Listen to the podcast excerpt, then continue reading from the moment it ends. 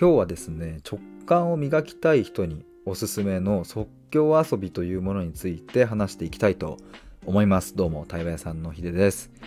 えーと、昨日のお昼ぐらいに X に1件投稿しまして、まあ、この即興遊びについてあの投稿したんですけども思いのほか結構反応をいただけて僕もいい意味でびっくりって感じだったんですけれどもあの、まあ、ちょっと一旦ねその内容が何だったかっていうのをあの読みたいと思います、えー、直感を磨きたい人におすすめなのは即興遊びです。例えば目的地を決めずに電車に乗ってピンときた駅で降りる。えー、その後も気持ちの赴くままに歩き続けてピンときたお店やカフェに立ち寄る。このように全く理性を介入させずに体を動かしていくことで直感優位の感覚を身につけることができます。というこんな感じの内容ですね。まあちょっと今日の収録ではこの内容をもう少し深掘り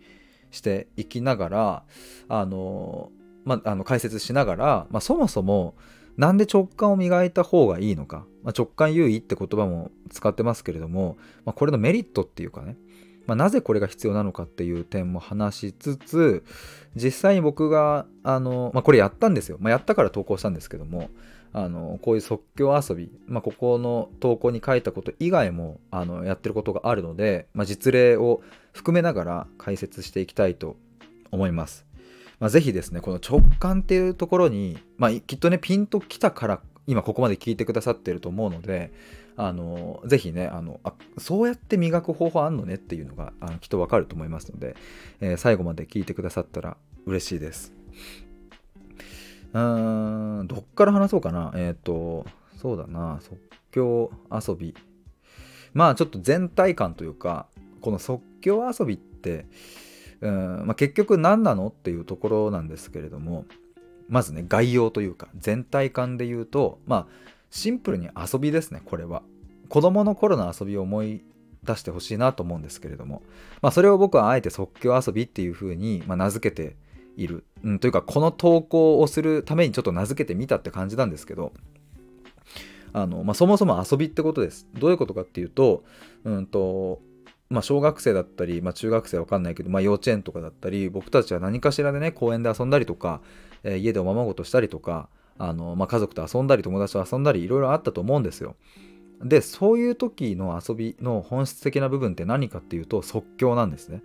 あの子供と僕あのね対話合宿っていうのをえっ、ー、と去年ねあの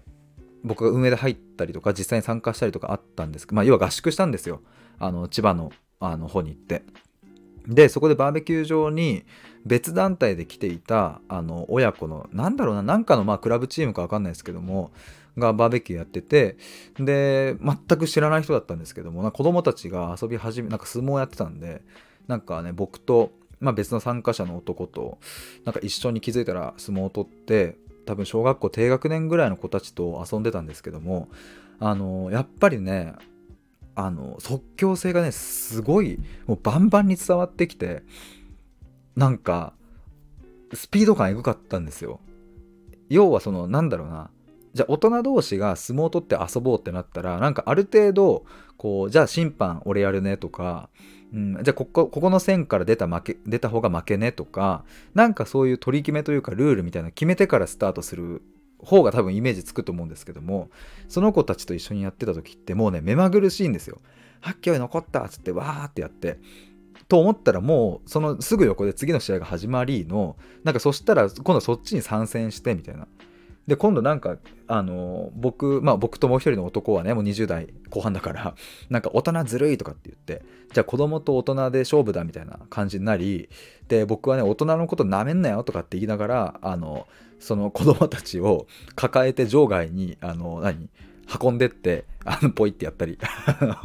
しててこれが大人の力じゃとかって言ってたら今度後ろから蹴られてみたいな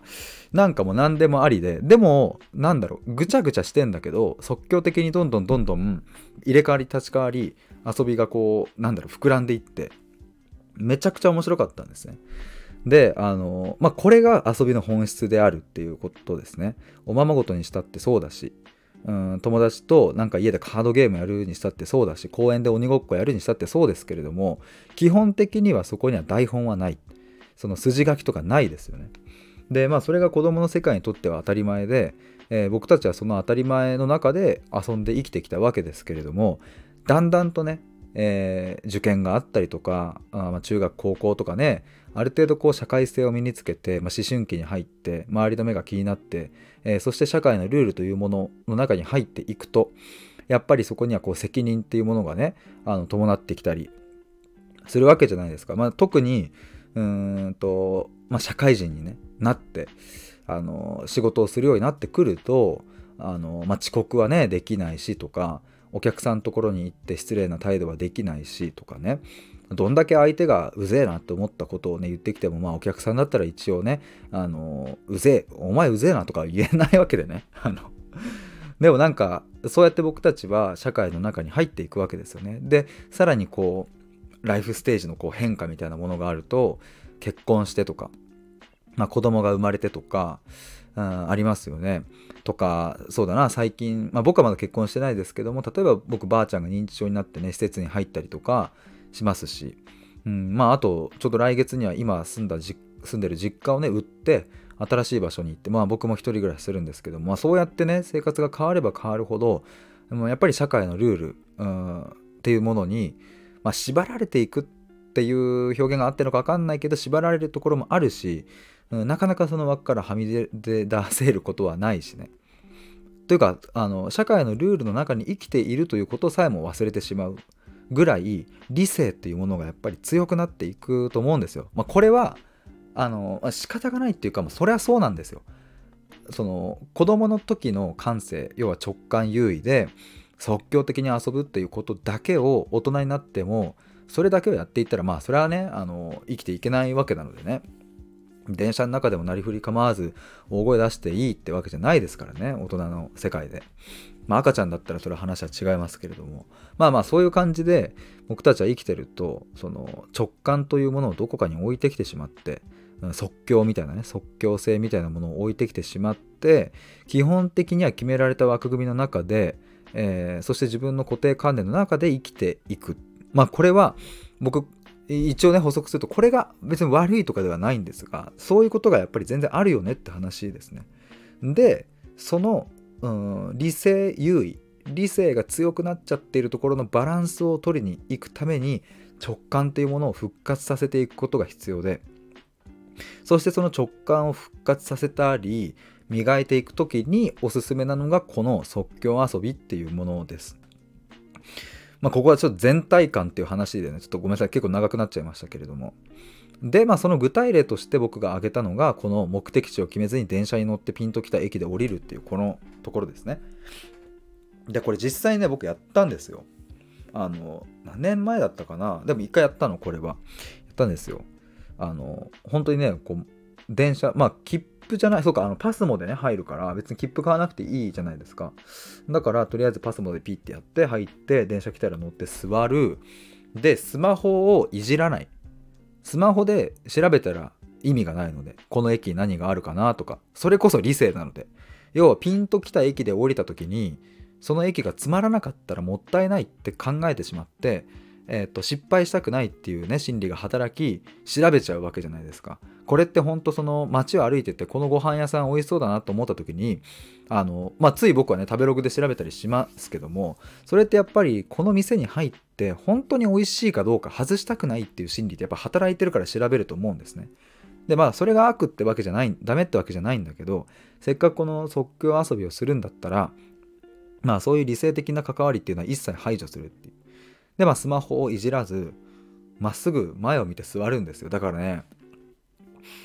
なんだろう、あの、電車に乗って座ってる人ってもう、あの、ほぼ9割、98%、9%ぐらいの人全員なんかスマホいじってるじゃないですか。で、そんな中でね、スマホをいじらずに姿勢を良くしてまっすぐ見ているっていうのって結構不審、不審だなこれって思うくらい浮いてたなって思いますね。なんか。あ、何もしないで まっすぐ見て座るみたいな。で、まあそうやって、あの、何もせずに、とりあえずこうどんどんどんどん進んでいくわけですね、駅が。次は〇〇〇〇とかってって言ってさ。で、まあこの駅じゃないな、この駅じゃないな、みたいなので。で、ずっと過ぎてった30分、40分ぐらい座ってた後かな。あここだと思ってあの扉が開いた瞬間に降りたんですよ。別に理由はないです特に。あの直感のままに、うん、あの要は台本がないのでその子供たちもそうじゃないですか。その公園に集まってじゃあ今日は最初に軽泥やってその後にえーと、缶蹴りやってその後一旦休憩を挟んでとかって最初に取り決めしないですよね。とりあえずその場で生まれた遊びをやっていくわけなのでうんそれと全く同じです。あここと思って飛び降りたっていう感じですね。でその駅で降りた後に何をしたかっていうととりあえず何も考えずに地上に上がり地下鉄だったので。地上に上がって何も考えずに歩き回りました。で歩き回った時にあここなんかおしゃれなカフェだなとかあおしゃれなお店だなと思ってピンと来たら入るしピンと来て入んない時もあるしみたいな感じで、えー、ぐるぐるぐるぐる回ってで最終的にあここだなって思ったところでカフェに入りましたっていう。まあそれでその後はまあいろいろなんかあのカフェで過ごしのまあその後帰ろうと思ってあでもそっからもまた歩いたかなあもしかしてスタイフ配信したかもしれないですね。まあでもそんな感じで、えっ、ー、と、一通りこの直感だけで、もう直感と、まあ、要は体、体ですね。体がどっちの方向に行くかっていうところだけで行ったっていう、これ一つの事例ですね。これはね、本当に面白いですよ。やっぱ、一日そのお休みとかある日にもね、ぜひ一度やってみてほしいなと思います。で、ちょっと別の事例で言うと、えっ、ー、と、これに近いところで言うとね、僕、車運転をまあよくするっていうか、まあ、それなりにするんですけども、車でも全く同じことをやってみました。車に乗って、えー、その駐車場出て、最初右か左、どっちに行くか、もうここで2択なんですよ。その時にも理性を介入させないっていう。もう体、要はハンドルを回す手に従うって感じですね。基本的にはさ、何その理性の方で、うん、左に行こうかなとか、ん、てか基本的にはあれか、目的地が決まってるので、あの目的地に行くのであれば、ここは左。で、次の信号を右みたいな風になっていくわけですよね。もうそれをガン無視するってことです。もう破壊っていうか。基本的には理性から体、あの、頭の思考があって、その後に体が動くっていう順番ですけれども、そうじゃなくて、体が動いて、えー、から、まあ、あの考えるとか、なんで今左に曲がったんだろうな、みたいな。うん、まあよくわかんねえって思いながら、またじゃあ次右に曲がってとかってやって、で、たどり着いたのは、えっ、ー、と、千葉県のね、舞浜の方だったかな。海の方、あの、ディズニーランドの方ですかね。気づいたらそこら辺にいて、で、その後にぐるっと、なんかね、でっけえ橋みたいな方に行って、回って戻ってくるみたいな感じでしたね。まあ、これも即興遊びです。即興的にどこに行くかっていう感じですね。で他の事例で言うとあとは、えー、とこの直感優位の感覚を身につけるっていう観点が強いですけれどもあのコンビニで僕これはねあの今でもたまにやるんですけどもこのコンビニの中で一体僕は何を欲しているのかっていうそこに全神経を集中させてピンときた瞬間に手に取るとか。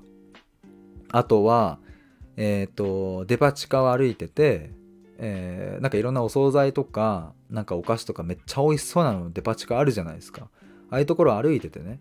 まあ、どれもこれも美味しそうだしなんならあそこにまずいもんなんてないわけでで僕食べるの大好きだから嫌いなもんないから別に何食ったっていいわけなんですよ。何食ったって美味しいんですよ。でも今日はこれだなってピンとくるものに巡り合うまで歩き続けるとかね。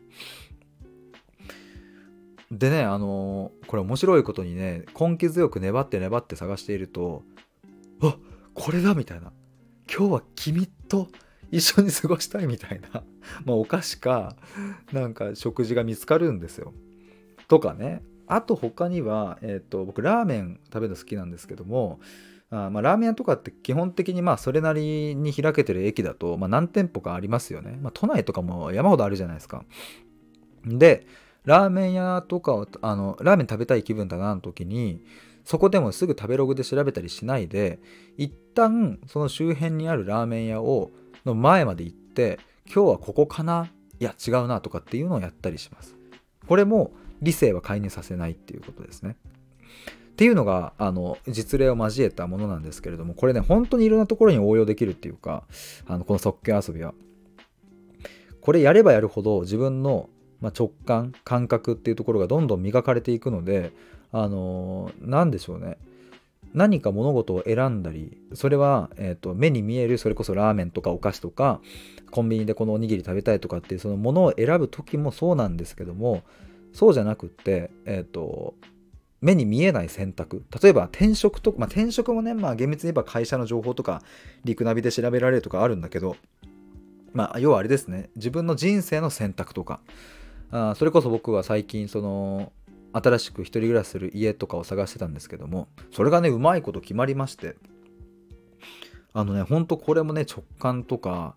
自分の感覚優位っていうところがあの上手にバランス取れたなって今回は思います。これがあまりにも理性の側が強すぎるとどうなるかっていうともっといい物件あるかもしれない。まずここは絶対浮かんでくるとこですよね。とかもしもこうなったらどうしようとかうんと本当にここに住んで自分の理想が叶うのかな、うん、この土地に行った時に、うん、何か不都合が起きちゃうんじゃないかなとかそういう想定シミュレーションみたいなことをたくさん、まあ、し始めちゃうわけで。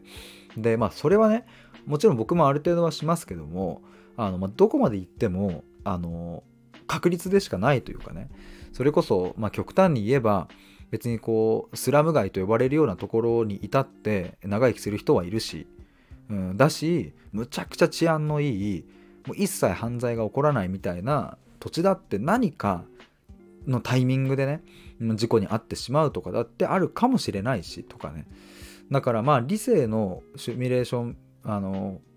考のね頭の思考でこうシミュレーションしていくっていうのは、まあ、やっぱり限界があるわけですね。ででも僕たちはそういう思考の側に縛られがちだからねそういう即興的なものとか直感優位みたいなところをついつい置いてけぼりにしちゃうから、うんと、そっちをね、ないがしろにしちゃう、あ、そう、ないがしろにしちゃうんですよ。でもそれってね、ちょっともったいなくって、まあ、最後にちょっとこの直感とか、えー、ところについて、あの、なんで磨いた方がいいのかっていうところに入って終わりにできればと思いますけども、まあそもそも何度か言ってますけども、理性の方には限界があるっていうことですね。まあ、科学で証明されてることなんて本当にこう今の地球のこと宇宙のことって、まあ、わずかですよね。でそういう証明されてるものだけを、信じる信じるっていうのはまあこの何でしょう僕たちはこの野生の世界に生まれてきて僕たちだって動物でねそっち側に備わっている直感とか感性みたいなものをあのないがしろにしてしまうっていうわけででも人間にもちゃんとそういう動物的感覚みたいなのがやっぱり備わってるんですよ。うん、例えばなんだろうなあの赤ちゃんとかもなんか抱っこする人によって泣いたり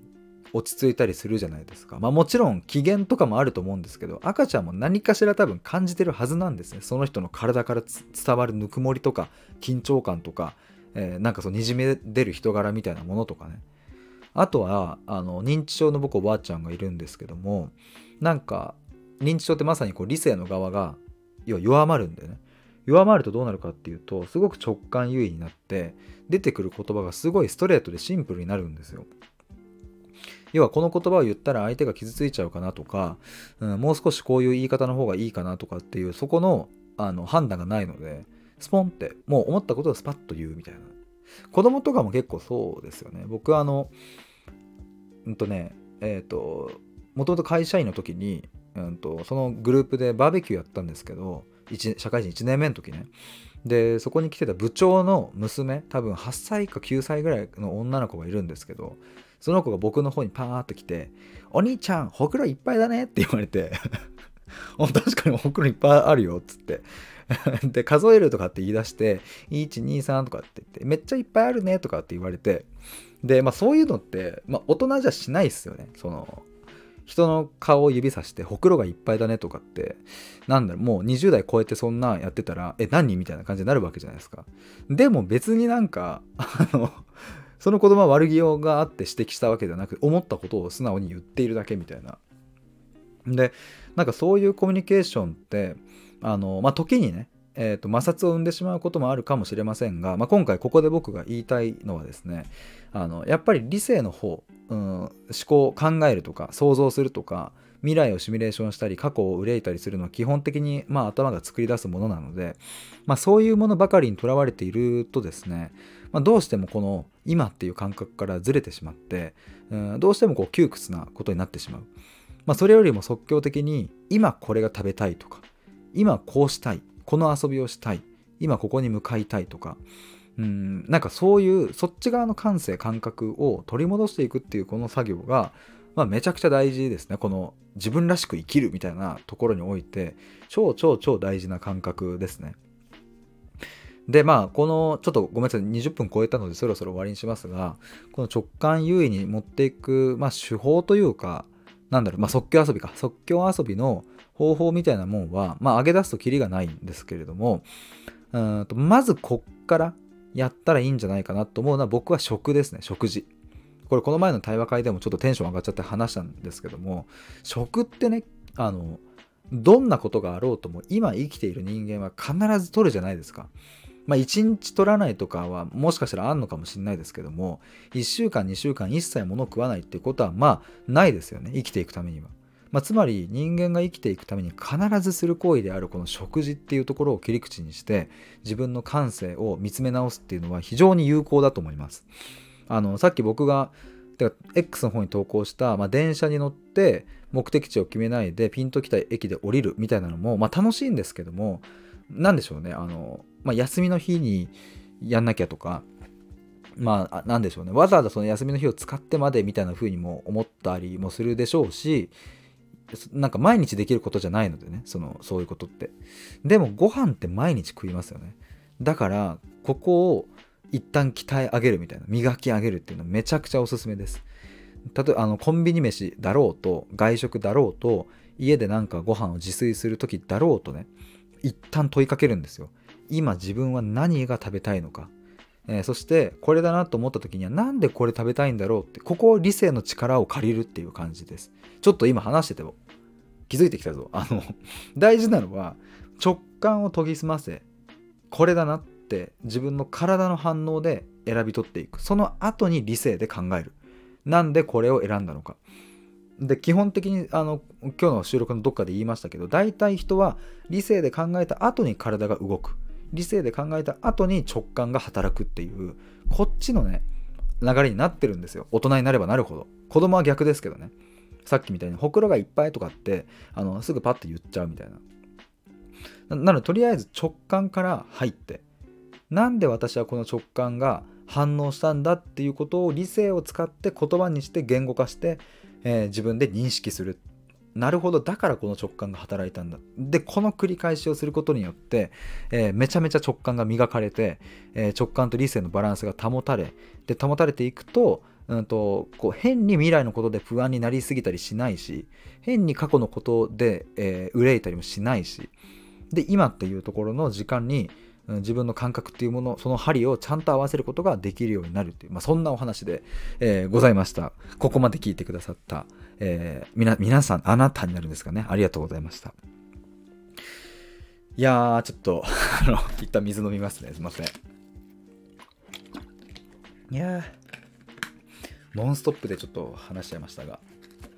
すいませんね。あのどんどんちょっとね、話したいことが出ちゃうので、ちょっとね、この辺で終わりにしますって言ってからまた時間が経っちゃってる気がするんですけれども、はい、すいません、最後になりますが、えっ、ー、と、ミシルさんとの対話会3月30日にあります。でね、これ、前、あの、愛消え対話会、愛で消える者たちの対話会って言っていたんですけれども、ちょっとね、形を変えます。ミシルさんとえー、この前2月24日に対話会した後にちょっと会議をしまして、いや、こっちの方向性の方がいいんじゃないかっていうことで、えっ、ー、と、作り直しました。えー、そもそもの対話会のコンセプト、そして対話会に来てほしい人たち、こんな人に来てほしい、そして今回の対話会のテーマっていうのを新しく作り直しましたので、えー、ぜひ概要欄から覗いてみてください。結構ガラッと変わってます。まあ、やることはね、そんな変わんないんですけども、あのちゃんとここまで言語化したのは今回が初めてとまあ、ここまでやってきたからこそ言語化できてるっていうのもありますけれども、えーと、なのでまずぜひ一回ちょっと皆さんページを覗いてみてください。えー、というのと最近ですね僕の対話のプログラムにお申し込みをいただける数がちょっとおかげさまで増えてきましてえっ、と、先月は目がかゆい。すいません。ちょっと目がめっちゃかゆい。かゆい。えっ、と、先月はですね、えーお二人申し込んでいただき、今月はね、えっ、と、3人かな？あの、つい数日前に申し込んでいただいた方がいて、3人申し込んでいただきました。ありがとうございます。で、無料相談がまた来週、ですかね、えー入っていてという感じなので、ちょっとこのペースでいくとですね、来月新規で申し込み取れるのが、まあ、2人かな？という感じになりそう。なので、もし、対話のプログラム、実は前から興味あってという人いらっしゃったら、まず一度、あの、無料相談来ていただければと思います。えーと、なので、まあ、3月の上旬くらいに無料相談をして、まあ、半ばぐらいからスタートぐらいのスケジュール感ですかね、おそらく。まあ、あの興味ある人、ぜひ無料相談覗いてみてください。ということで、今日はここで終わりにしたいと思います。なんか他に話した方がいいことがありそうだなって思いながら終わりにしたいと思います。ではでは、以上です。バイバーイ。